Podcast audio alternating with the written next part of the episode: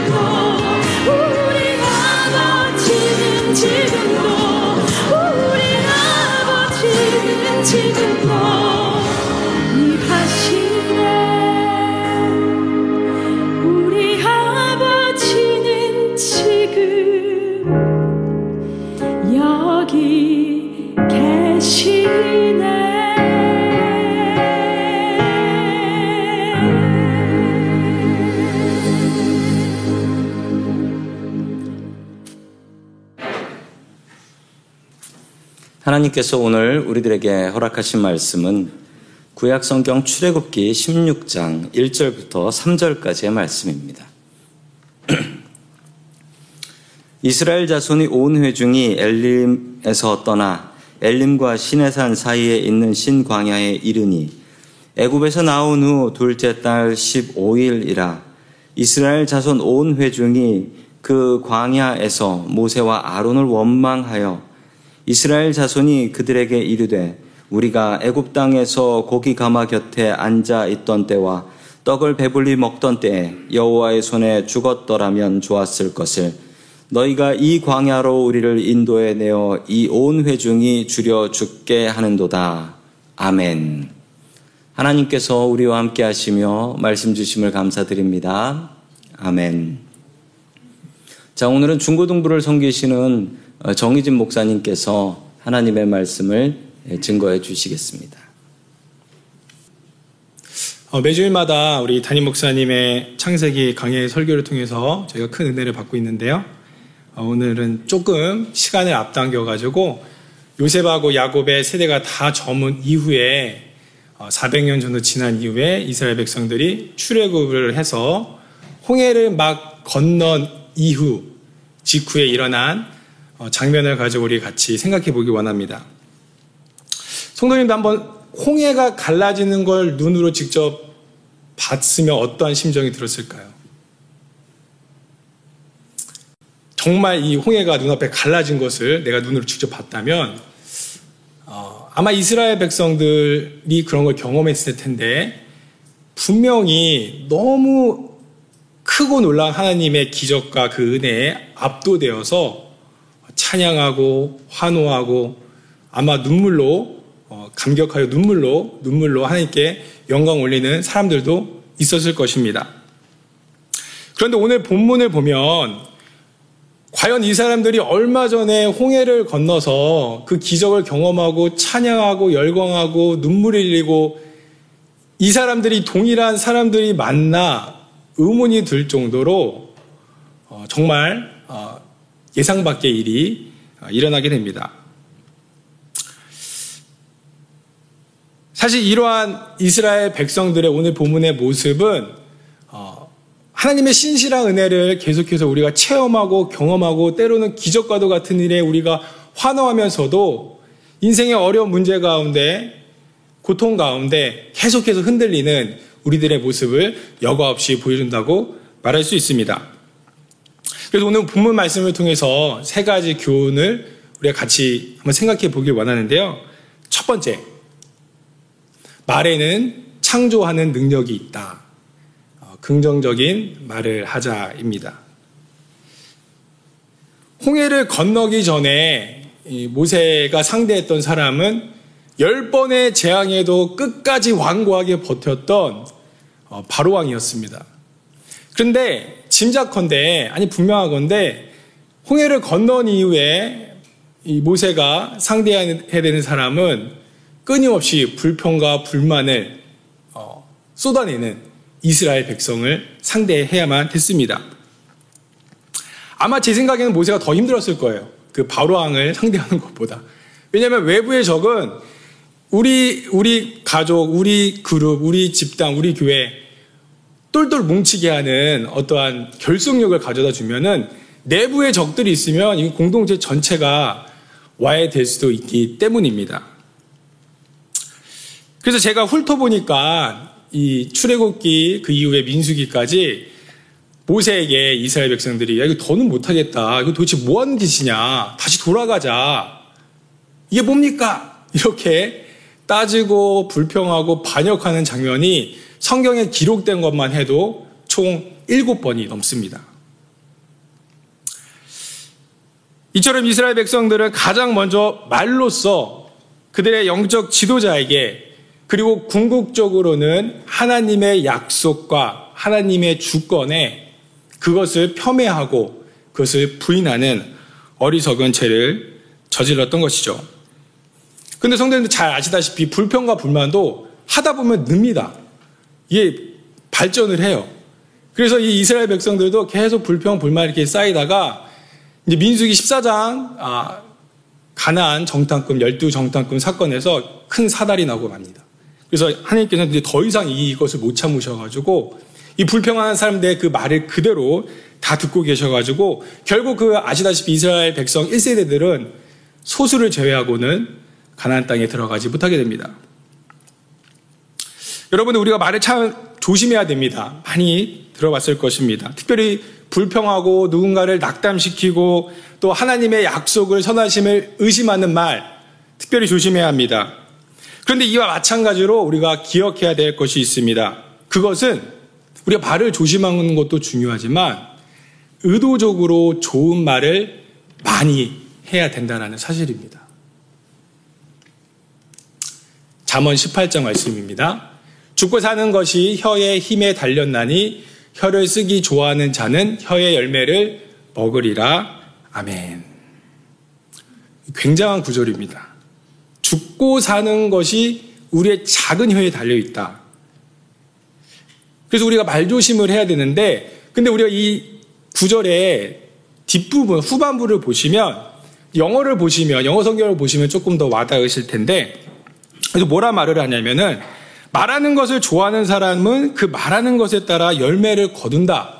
라고 말을 하고 있죠. 그, 즉, 다시 생각해 보면, 말도 해야지 열매가 있건 열매가 없건 되는 것입니다. 우리가 말하는 것이 무서워서 내가 실언을 할까봐 말을 안 한다면은 좋은 게 열매 맺힐 확률 빵 프로, 나쁜 거 열매 맺힐 확률 빵 프로가 되는 것입니다. 특히 여러분들 우리가 이민 생활을 하다 보면요. 물론 저도 그렇고요. 이게 언어적인 차이와 이 문화적인 차이 때문에 어느 순간 일상생활에서 우리의 말수가 줄어드는 것을 느낄 때가 있습니다. 저도 엄청 사실은 말이 끊이지가 않는 사람인데 저도 어느 순간부터 말을 그렇게 많이 하지 않고 있더라고요. 환경적인 것 때문에. 그래서 실현을 해서 안 좋은 열매를 맺을 확률보다 말을 안 하고 너무 말을 아끼고 살아서 문제가 될 수도 있다. 더 많이 있을 수 있다. 라는 사실입니다. 다시 말해서 안 좋은 말을 삼가는 것도 중요하지만 좋은 말, 긍정적인 말을 내 스스로에게 그리고 내 주변 사람들과 내가 속한 가정과 사업체와 교회 가운데 많이 하고 많이 유통시켜야 된다라는 사실입니다.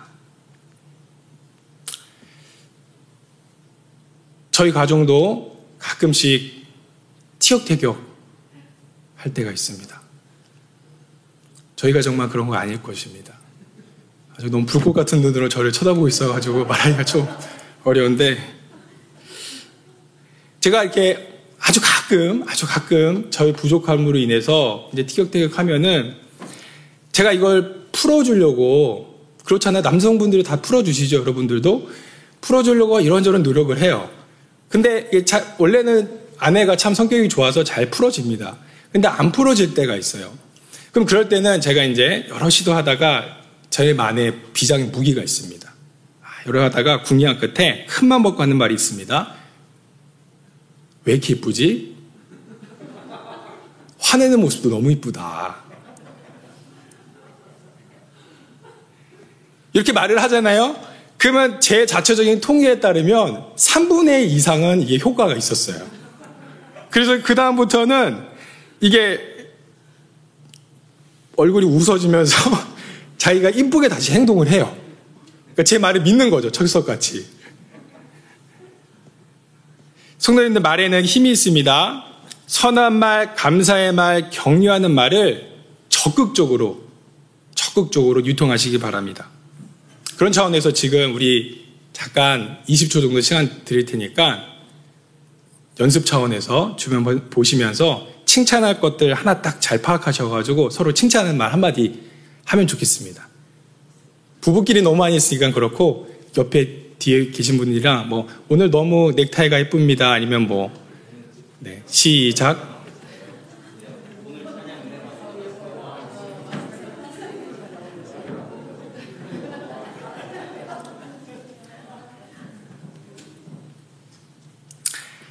어, 오늘 우리에게 주신 두 번째 교훈 말씀은 네, 하나님의 일은 사람의 수제에 달려있지 않다. 헌신된 소수를 사용하신다. 사회 심리학에서 포퓰리즘 혹은 그룹 띵크, 집단 사고라는 용어를 사용합니다. 이 개념이 무엇이냐? 어느 집단이 있습니다. 근데 그 집단의 결속력과 응징력이 굉장히 강합니다.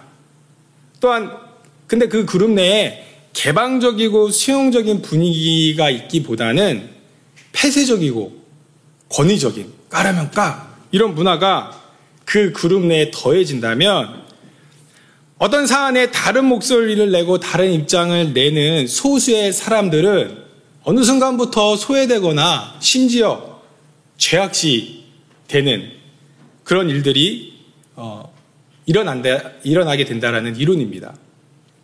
그럼 이런 집단에서는 결국 어떤 일이 일어나느냐? 소수의 옳은 의견보다 다수의 그릇된 의견이 그게 비합리적이고 객관적이지 못함에도 불구하고 그 분위기가 이제 그러니까 어쩔 수 없이 따라가는 거예요. 잘못 말하면 이제 안 되니까.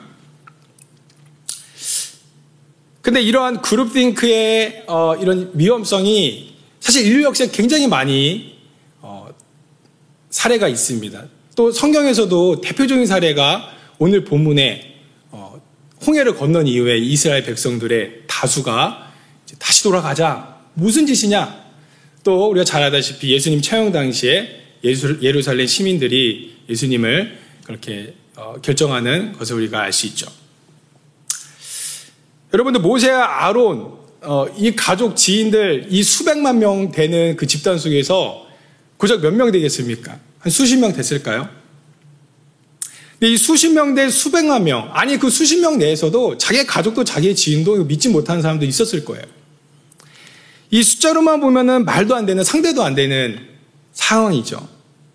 그러나 우리가 기억할 것은 비록 소수이지만 다섯 명이라도 세 명이라도, 두 명이라도, 한 명이라도 하나님께서는 이 작은 무리에 헌신된 믿음을 통해서 하나님의 일을 계속 진행시키신다는 사실입니다.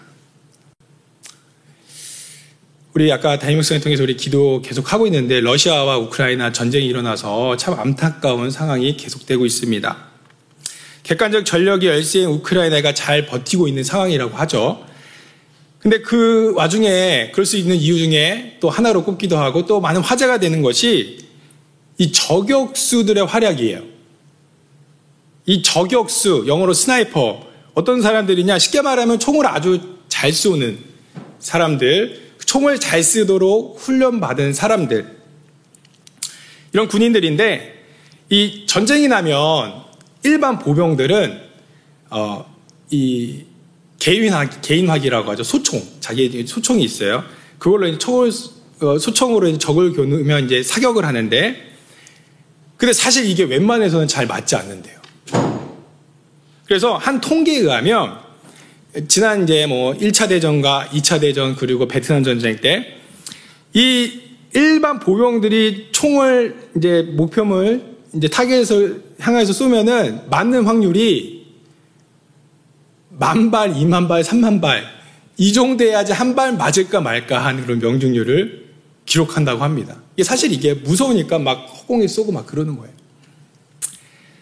근데 이 저격수 스나이퍼들, 원래는 이렇게 두 명이서 같이 다니는데, 한 명은 이제 쏘고 한 명은 이게 동태를 살피는 거예요. 근데 이 사람들이 일당 100이에요. 그 같은 통계에 의하면 이 사람들은 1.6, 1.6발당 한 명을 맞추는 사람들이래요. 그리고 심지어 이 사람들은 어 2마일 정도 떨어진 곳에서도 2마일이면 여기서 어디까지일까요? 우리 이제 우리 육안으로는 안 보이죠. 이제 특수 장비가 있어서 그러긴 한데 그 떨어진 것까지도 정확하게 맞추는 사람들이 저격수들이라고 합니다. 그래서 이 저격수의 존재와 화력은 특별히 이 사람들이 누굴 타겟으로 삼겠어요? 고위급 장교, 장군들, 이 수뇌부 장군들을 타겟으로 하는데 공포의 대상이라고 해요. 왜냐하면 어느 순간 예고도 없이 갑자기 팡 소리가 나고 한 명이 쓰러지는 거예요. 그래서 이 이게 굉장히 공포스럽다고 요 보이지도 않는 곳에서 갑자기 그러니까 어느 순간 어느 자리에서 내가 이걸 당할 수 있을지도 모른다고 생각을 하니까 사람들이 너무 공포한다는 거예요. 그래서 수백 명의 군인들보다 어쩌면 잘 훈련된 한 명의 저격수가 상대방에게는 더 큰 공포, 감을 안겨다 주고 전쟁에서 큰 활약을 할 수 있다는 것이죠. 성도님들, 어, 하나님의 일도 이와 비슷합니다. 믿음으로 잘 훈련된, 헌신된 몇몇 사람이 사실 교회를 이끌고 나갑니다. 그리고 잘 훈련된 작은 교회가 지역을 바꾸고 세상을 바꾸게 되어 있습니다. 저희 교회도 이런 저격수와 같은 분들이 많이 계시지 않나 어, 설교를 준비하다가 생각해 보게 되었습니다. 아니, 이곳 샌프란시스코에서 자신의 신앙을 지키며 그리스도인으로서 정체성을 지키며 살아가는 모든 성도분들이 정말 대단하다고 생각을 하게 됐습니다. 여기가 부여하고 참 아름답고 유명한 도시이지만 세상의 문화와 하나님을 부인하는 철학과 사상이 이미 그 어느 미국 지역보다 깊숙이 뿌리박은 이 지역에서 믿음과 하나님을 향한 열정을 지키며 살아가는 것이 쉬운 일이 아니죠. 제가 짧은 시간이지만 조지아 애틀란타 바이블 벨트잖아요. 거기서 공부했을 때, 아, 뭐 하는 사람이냐, 뭐, 뭐 공부하냐, 아, 뭐 한다, 목사다. 이곳에서 어쩔 수 없이 말, 소개할 때 말하잖아요. 사람들의 표정이 달라요. 그리고 때로는 이제는 약간 뭐 한국에서도 목사님들 그러신다고 하는데 요새 워낙 좀 어려움이 많으니까 뭐 하냐고 물어볼까 무서워요, 이제. 뭐 하시는 분이에요? 뭐 공부해요? 그 이게 무서울 때가 있어요.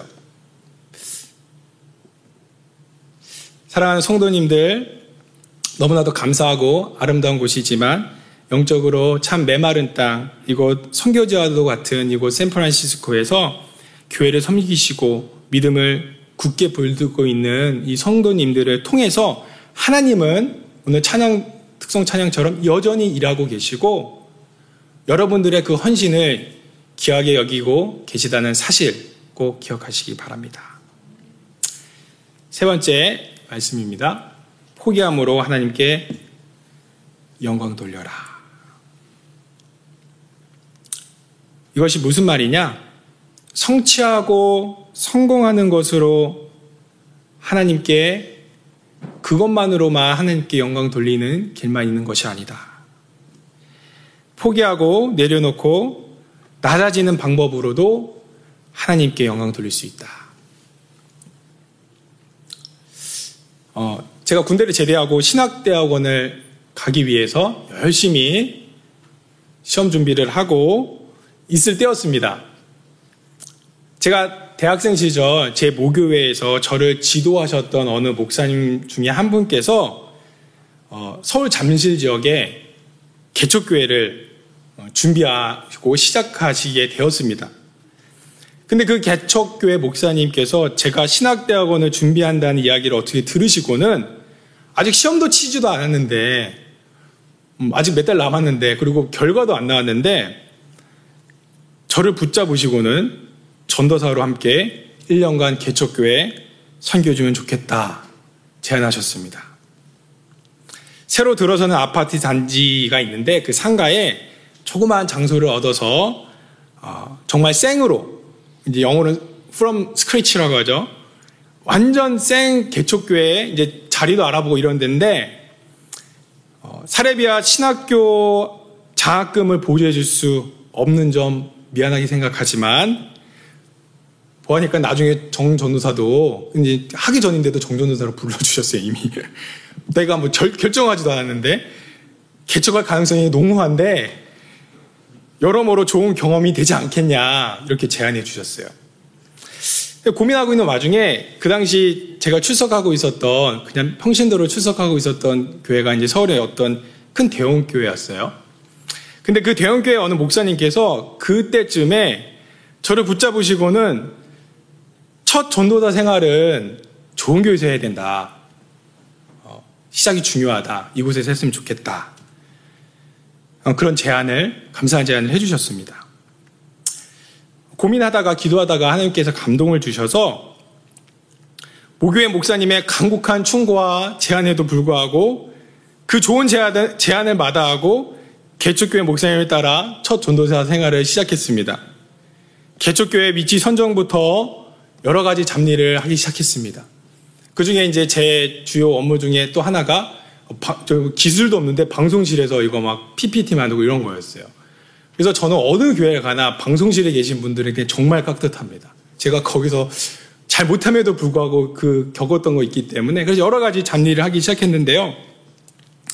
1년을 하고 이제 마칠 때가 되니까 3년간 이제 군 생활하면서 장교 생활하면서 저축해 놓은 돈의 반 정도가 사라지더라고요. 근데 그래도 그때를 돌아보면은 참 간사한 일이 많습니다. 그런 기억이 많습니다. 이 사역자로서 네, 저게 15년 전에 저희 모습입니다. 어, 이 사역자로서 처음 이 아이들, 청년들 만났을 때 그 설레임, 그리고 여러 힘든 수간을 같이 보낸 이 동료 교육자들을 지금도 잊을 수가 없어요. 그리고 여러 가지 교훈도 아주 짧은 사실 1년이지만 짧은 기간에 많이 배웠는데 아, 교회는 정말 하나님의 은혜로 사람의 어떤 능력으로 뭐 자지우지 되는 게 아니라 하나님의 은혜로 세워지는 것이구나. 그리고 웬만한 내공과 확신이 없으면 개척교회는 아니다. 나는 정말 아닐 수 있다. 그리고 보석 같은, 이 작은 교회에 보석 같은 성도들이 숨어 있는구나. 그런 것을 어, 제가 아마 그 모교회에서 전도사 생활을 시작했더라면은 어, 이런 깨달음을 아마 어, 나중에나야 아마 얻을 수 있었겠죠. 약속의 땅이라고 해도 오늘 성경 본문을 다시 돌아가면요. 이 가나안 땅으로 향하는 이스라엘 백성의 발걸음은 오, 마냥 이렇게 가볍지만은 않았어요. 오랜 세월이 흘러서 이제는 애굽 땅이 내 나라가 되고 가나안 땅은 우리 창세기 목사님 말씀 통해서 알다시피 이제 남의 땅, 다른 이방 민족이 이미 차 있는 땅이에요. 이제 완전히 다른 나라가 된 거예요. 그리고 위험한 땅이에요. 그리고 연세가 많거나 어린 아이들이 있는 가정 어떻습니까? 이동하는 것 자체가 짜증나는 일이에요. 또 노예 생활이었다고 하지만 그 안에서 우리 그렇잖아요. 우리 일제 시대에도 어떤 부당한 방법으로도 차이가 있잖아요. 그 안에서도 분명한 차이가 있었을 거예요. 내가 이 사업체를 어떻게 읽었는데, 내가 이 인간관계를, 내가 이 집을 어떻게 해서 구매했는데, 이걸 한순간에 다 내려놓고 가라니, 너무나도 사실은 쉽지 않은 어려운 결정이었을 것입니다. 그래서 이스라엘 백성에게는 젖과 꿀이 흐르는 약속의 땅에 그 하나님의 축복을 받기 이전에 먼저 선행해야 될 것들, 그것은 저마다 익숙했던 이것만큼은 절대 놓치고 싶지 않은 그 소중한 무엇과의 결별, 내려놓는 작업이 선행되어야만 했습니다. 2006년에 출간된 많은 분들 읽어보셨을 겁니다. 내려놓음이라는 책입니다. 당시에 한국교회에 아주 신선한 바람을 베스트셀러였죠. 아, 이 이용규 선교사님의 님은 이제 하버드 대학에서 박사학위를 취득하고 이제 미국과 한국에서 좋은 안락한 이제 자리가 보장되어 있었다고 해요. 근데 이것을 포기하고 풀타임 선교사로 몽골 지역으로 어, 그렇게 나가기로 결심한 그런 어, 내용을 이 책에서 하나님과의 친밀한 관계 속에서 어, 왜 내가 이것을 선택하게 됐는지 그리고 어, 그것을 내려놓았을 때 주는 기쁨과 평안에 대해서 세상에 줄 수 없는 기쁨과 평안에 대해서 담당하게 서술하고 있습니다. 그 이 책에서 성취와 성공만이 하나님께 영광이라는 이 도식적인 공식 이것이 지배했는데 한국교회의 신선한 자극과 새로운 방향을 어쩌면 제시한 것이죠. 사실 교회가 성장하고 자녀들이 입시와 취업에 성공하고 사업이 잘 되고 질병이 치유되면은 감사한 일이죠. 하나님의 은혜죠. 의심의 여지가 없습니다. 그러나 문제는 우리가 이것에 너무 집중한 나머지 또 하나의 중요한 영적 유산을 놓칠 때가 있다는 사실입니다. 그것은 자신의 소중한 것을 주님께 내어드림으로써 하나님께 영광을 올려드릴 수 있다라는 사실입니다. 선교사 생활을 오래 하시다가 이제 뒤늦게 신학교 교수가 되신 제가 참 존경하는 제 모교 은사 교수님이 계십니다. 근데 이분이 어느 날 어느 집회에서 이런 말씀을 하시는 거예요.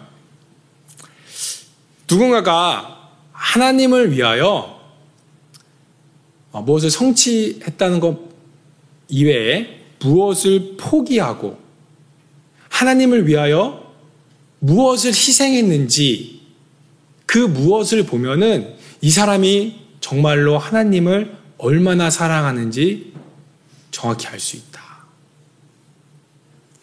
하나님을 위해 이 사람이 무엇을 포기했는가, 무엇을 내려놓았는가, 이것을 보면 이 사람의 하나님을 향한 사랑과 열정을 알 수 있다는 것이죠. 이삭을 제물로 바치려 했던 아브라함처럼 자신에게 가장 귀한 것마저도 그것이 자기의 꿈, 자기의 미래, 자기의 안락한 생활이 됐든 그것마저도 하나님께 내드릴 수 있는 용기와 믿음, 선하신 주님의 섭리와 인도하심을 끝까지 신뢰하는 그 믿음, 그 결단, 그로 인해 하나님께서 크게 기뻐하신다는 거예요. 한 가지 예화를 맞추고 나누, 어, 한 가지 예를 나누고 설교를 마치겠습니다. 잘 아시는 구호단체, 가장 큰 기독교 구호단체 중에 하나인 월드비전이라는 단체는 미국의 바피어스 목사님이 1950년도에 한국 전쟁 당시에 한국의 한경진 목사님하고 전쟁 고아들, 한국 사람도 도와줬다, 도와주면서 시작했다고 알려져 있는데요. 이것도 물론 맞는 말인데, 사실은 모태가 되는 사건이 한 번 더 있었어요. 1947년에, 어, 이 바피어스 목사님이 중국에 선교 여행을 하고 있었어요. 근데 그 당시에 중국의 아모이라는 지역에 휠트버, 아, 죄송합니다. 휠케버라는 여 선교사분이 사역을 하고 계셨어요. 근데 이분이 어, 현지 여학교 어, 400명 정도 되는 중국 아이들을 가르치는 이제 어, 교육 선교사이시기도 했죠. 그래서 이제 어느 날 그 소식을 듣고 이 바피어스 목사님을 자기 학교에 오전 채플 시간에 집회 인도를 부탁하신 거예요. 그래서 바피어스 목사님이 어, 거절할 이유가 없어가지고 이제 거기서 이제 인도를 하시게 됩니다. 그래서 이, 이 바피어스 목사님이 여학교에서 뭐 미국에서 하는 것처럼 열정적으로 이제 설교하시면서 예수님을 영접해야 됩니다. 예수님이 여러분들의 구세주입니다. 이렇게 열정적으로 설교하신 거예요.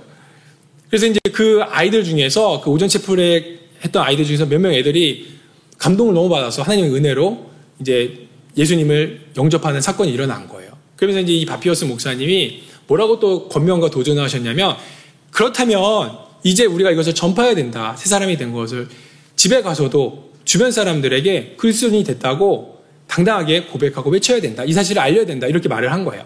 그래서 그 아이들 중에 이 여학생들 중에 어린 아이들 중에 한 명이 이제 백옥이라는 이름을 가진 아이가 있었어요. 근데 그 아이가 어 이제 목사님이 시키는 대로 그대로 가서 이제 집에 말을 한 거죠. 근데 어떤 일이 일어났냐면 가족들이 심하게 구타를 당합니다. 그리고 어, 그 당시에는 이제 중국의 역사적으로 워낙 그 안티 기독교가 우리나라하고는 상상할 수 정도로 굉장히 강력해서 어, 완전 집에서 이제 쫓겨나게 돼요. 완전히 쫓겨나게 돼요. 그래서 이 아이가 오갈 데가 없게 된 거예요. 그래서 다시 갈 데가 없으니까 학교에 와서 이 휠캐버 선교사님의 이제 발, 눈에 보이게 됩니다. 그래서 이 사실을 이 휠캐버 선교사님이 바피어스 목사님께 말을 하는 거예요. 근데, 근데 지금 나는 이미 너무 많은 아이들을 돕고 섬기고 있어서 재정적으로 쉽지 않다. 여건이 쉽지 않다. 이렇게 말을 한 거예요. 그래서 What are you going to do about her? 어, 그럼 당신 어떻게 할 거냐? 이 아이, 이 여자아이. 이렇게 휠케버 선교사님이 바피어스 목사님에게 말을 합니다. 근데 그 말에 이 바피어스 목사님이 감동을 받고 하나님의 부주심으로 여기고 자기가 갖고 있었던 호주머니 있었던 자기가 갖고 있었던 당장 갖고 있었던 현금 5불을 그 아이에게 전달해 줄 것을 어, 부탁하고 자기가 미국에 다시 돌아가서도 내가 이 아이 한 명만큼은 내가 일정한 금액으로 계속해서 후원을 하겠다.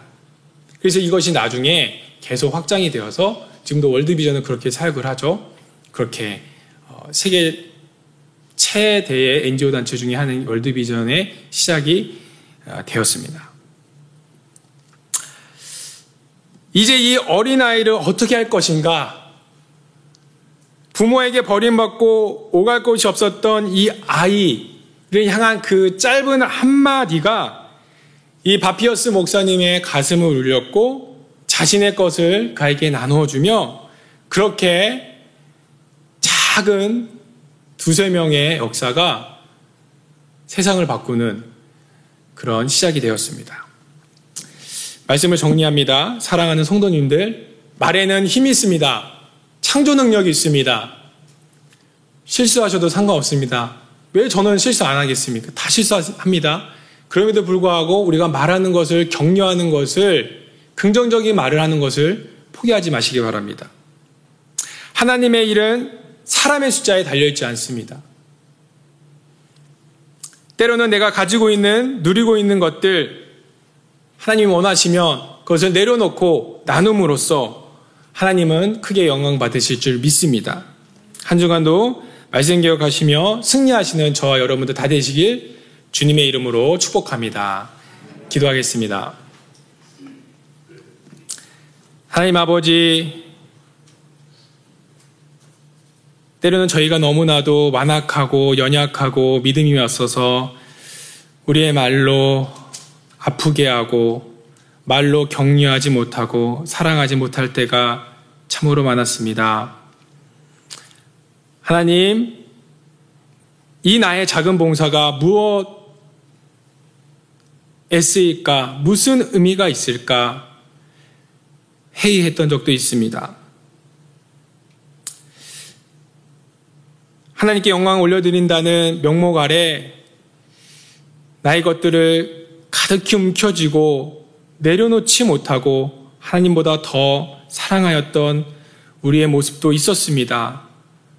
주님 이 시간 우리가 강구할 때 믿음 주시고 새 힘을 주신다고 약속하신 그 주님의 선하심을 믿으며 다시금 말씀 붙들며 주님 바라보며 한 주간 또 앞으로도 승리하며 살아가는 저희들 다 될 수 있도록 주님 저희를 도와주시고 응답하여 주시옵소서 감사드리며 예수님의 이름으로 기도드립니다. 아멘.